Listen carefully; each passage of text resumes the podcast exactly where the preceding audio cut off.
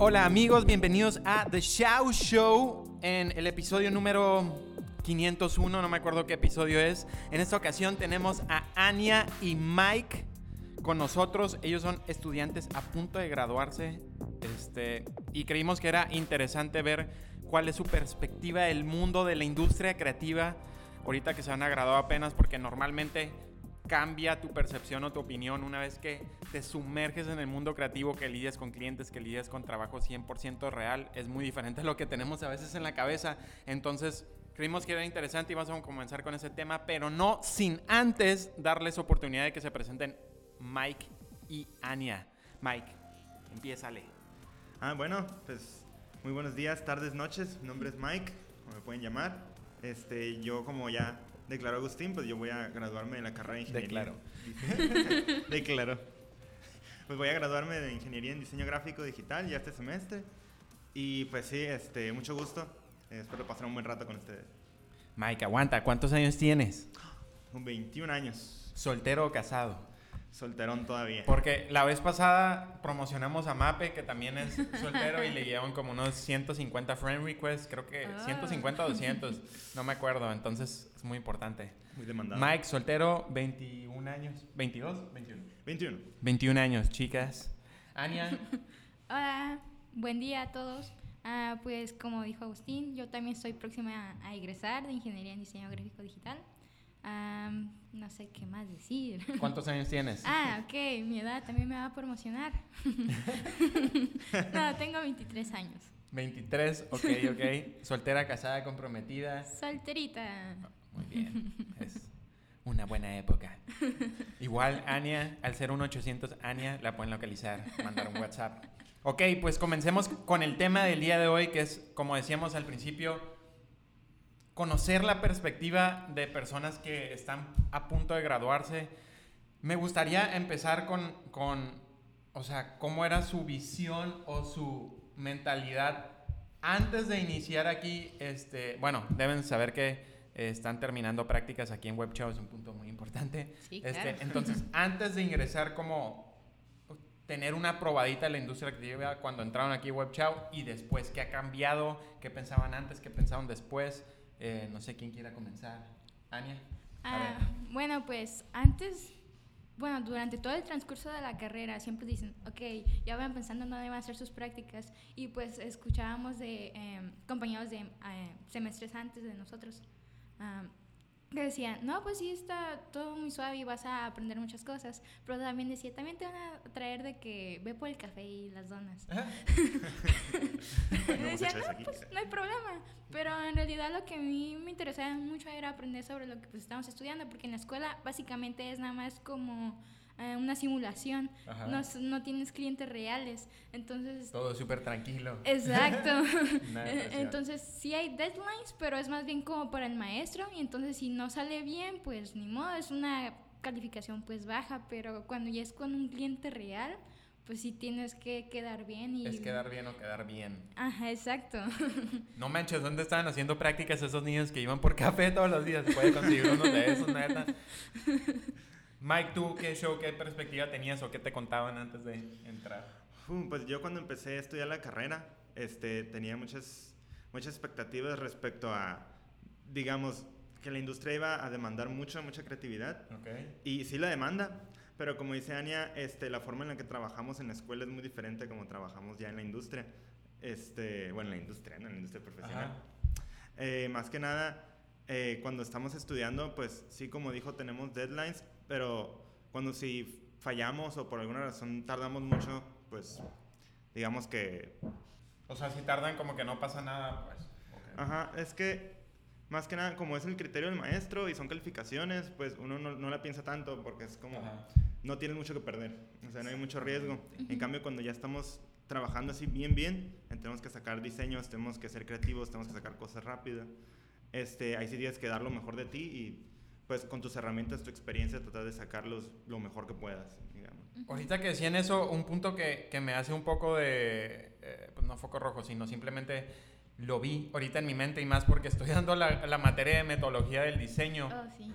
O sea, de ese ángulo del proceso creativo. Porque digo, yo ya me gradué algunos ayeres, no soy tan viejito tampoco, pero al menos yo cuando estudié como que siento que no había un proceso creativo tan claro y ya como que con la práctica vas desarrollando tú en tu cabeza un proceso creativo, como que, pues sí, un proceso de, ah, llega la información, la desmenuzo un poco, me pongo a investigar, inspiración, ta, ta, ta. Entonces, ¿cómo ha cambiado eso? O sí fue como que, los que lo que le enseñaron en clase de que, ah, es A, B, C y D, el proceso creativo y así es.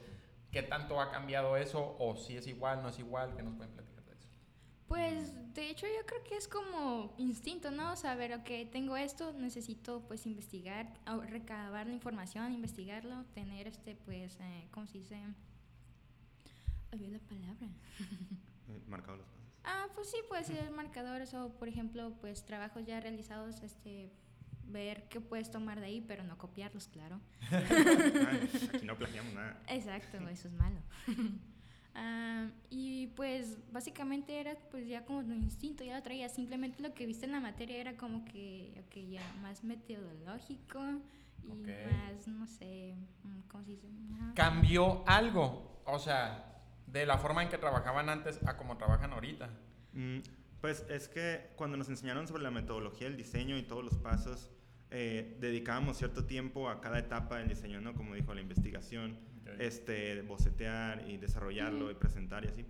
Eh, lo que ha cambiado más bien yo creo que es este, hacerlo de manera automática. Hay ciertos puntos que te tomas muy rápido y otros ciertos puntos que toman más tiempo, dependiendo del contexto del trabajo que estás realizando y qué es lo que tienes que sacar. Pues muchas veces la investigación puede ser corta y más creatividad, más ideas. Otras veces tienes que investigar a fondo qué es lo que estás haciendo y ya pues ahí basarte en eso este, para poder sacar un diseño que esté acorde pues, con lo que tienes. Como que, ya ni te das cuenta de las etapas, ¿no? Como que solito fluyen y... Por instinto. Dices, ah, qué pedo, en, la, en la escuela me enseñaron todas esas etapas, pero ahorita como que tal vez recapitulando un poco, como que, ah, no, sí las estamos tocando, pero como que ya sale de manera natural. Exacto. Show. Ok. ¿Y qué esperan ya con este conocimiento agregado de la industria? Ahorita que se van a graduar, ¿qué esperan? O sea, ¿qué, qué es lo que les gusta hacer, tras qué van, tras qué sueño van, o qué es lo que esperan de la vida real 100%. Porque ahorita todos es como que no se han sumergido completamente, es como están en el alberca y están metiendo los pies nomás como para ver cómo está el agua. es nomás por encimita. ah, pues a mí lo que me gusta mucho es hacer como que ilustraciones, también como diseño de personajes o animaciones. Pero ahorita que estoy aquí en WebShow y estoy más en el área de marketing de redes sociales, también me gustó mucho, aprendí mucho sobre las composiciones, eh, todo gracias a Mape. Nuestro El gran Mape, el legendario Mape. He aprendido mucho, gracias Mape. es mi mentor. Ok, y que como que tienes alguna visión, sabes a dónde quieres llegar, eres muy joven todavía para... Sí. Estás experimentando todavía. Exacto. Aún quiero adquirir experiencia, aprender de los mejores para después yo, pues, poder abrir también un negocio propio. Okay. ¿Algún área que quieras experimentar que no hayas experimentado o jugado con él? No he experimentado mucho en lo que es producción de video y me interesa mucho hacer producción de video. Mape, anótalo por favor. Mike, ¿tú qué show? no, pues este, yo algo que me di cuenta en lo que estuve estudiando en la carrera y ahorita ya que vamos a egresar es que eh, pues nuestra carrera es, muy híbrida. Tenemos muchas, muchas ramas en las que podemos desarrollarnos y eso no lo conocía. Hay muchas cosas que aprendí así nuevo, de que no tenía idea cómo se hacían, cómo se usaban. Entonces, ahorita que ya estoy por egresar y que ya me dieron todas estas herramientas, pues me gustaría mucho desarrollarme en ramas así este, de, del diseño, pues que he aprendido mucho también con la ayuda de Mape. Este, he mejorado mucho a comparación de cómo era antes. Este, Gracias, Mape. Mi héroe.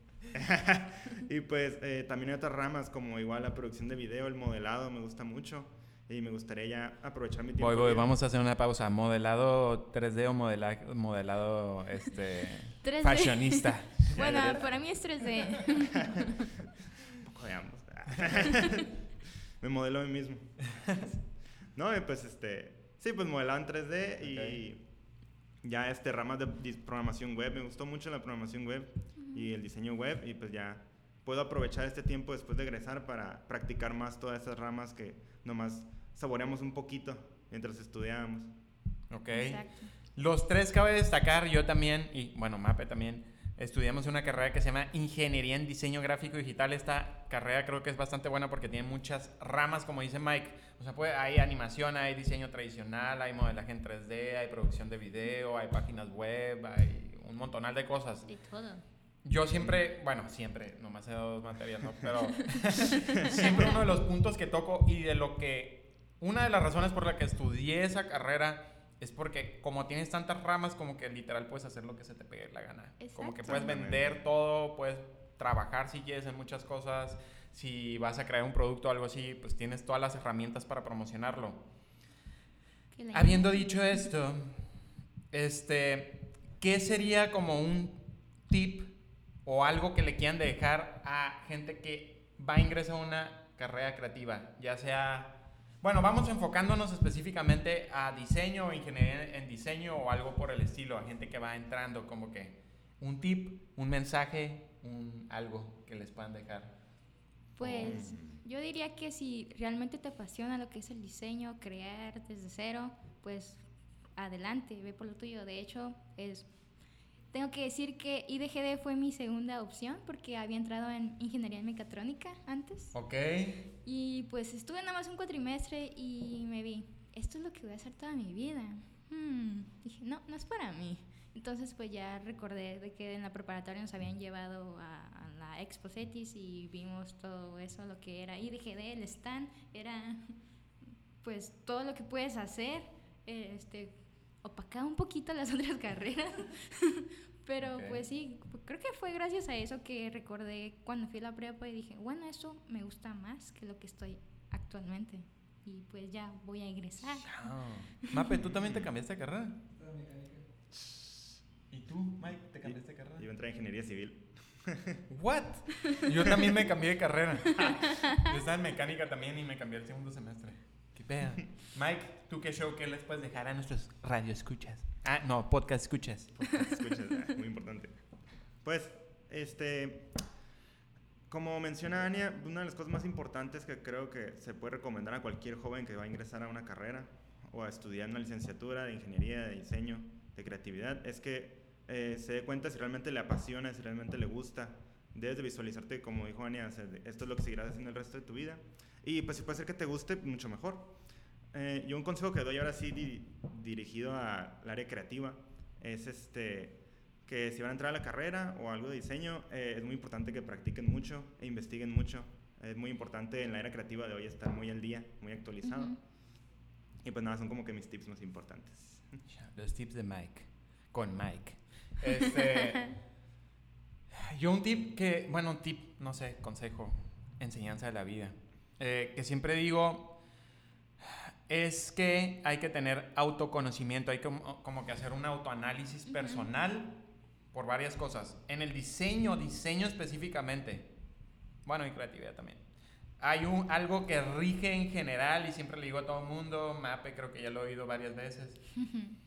algo que define, ni siquiera son las habilidades técnicas como el programa, es el buen gusto. Como que si no tienes buen gusto, si tú crees que lo feo es bonito, como que lo siento, compadre, no es para ti. Como que eso es, yo creo que lo más difícil de cambiar de una persona. Puedes tener las habilidades perfectas, te puedes saber todos los shortcuts de Adobe, pero si tienes mal gusto, o sea, si lo feo lo ves bonito y se te hace bonito lo feo, como que valió madre, ¿no? O sea, es muy difícil cambiar eso. En cambio, desarrollar habilidades técnicas es relativamente fácil, nomás es práctica. Exacto. Entonces, autoconocimiento, hacer un pues autoanálisis literalmente, si sí es lo que te apasiona, siento que la pasión es, una, es un punto obviamente, pero también reconocer si es lo tuyo es un punto muy importante para cualquier carrera en general. Si no es lo tuyo, pues como que busca otra cosa que también te apasione, pero también seas bueno. O sea, es como si te apasiona, no sé, el básquetbol o algo así. Y dices, no, mi objetivo en la vida va a ser, ser un jugador de la NBA. Hay casos que sí, no digo que no. O sea, normalmente la práctica te hace mucho mejor. Pero si eres chaparrito, si como que simplemente te cansas muy rápido, no sé. Hay cosas que sí se pueden pulir con la práctica y otras que simplemente no fuiste hecho para ser un jugador de básquetbol. Pero tal vez puedes hacer otra cosa que te haga lograr comprar el equipo de la NBA y ser el rey de la NBA de otro modo. Entonces, autoconocimiento creo que es una de las clases clases claves de la vida en general. Este, Encontrar la felicidad en lo que haces. Exactamente, Ania. Tú muy bien. La poeta Ania con ustedes. Em, ¿Qué más? ¿Qué más? ¿Qué más sería bueno? Prácticas. Yo creo que es algo súper elemental las prácticas. O sea, digo, la escuela en la que estuvimos los tres, o están todavía, gracias a Dios, es obligatorio. Desconozco si en todas las universidades es obligatorio hacer prácticas, pero si en tu escuela no es obligatorio, como que métete a una empresa y practica, porque es como ese choque de como que ver la realidad, siento, ¿no? Como que, oh, lo teórico lo paso a la realidad, oh, nada que ver, aprendí nuevas cosas que nada que ver. Entonces, creo que es un punto muy importante hacer prácticas profesionales, te das cuenta de muchas cosas, si en realidad es tu vocación y te interesa. Algo que quieran decir extra.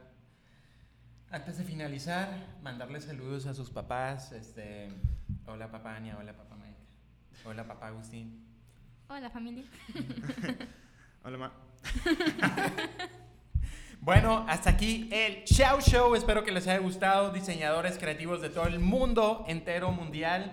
Este, estaremos haciendo otros podcasts próximamente con otros temas interesantes. Pero muchas gracias, Ania, Mike. Fueron Gracias. grandes participantes, puntos clave de este podcast. Y nos vemos a la próxima.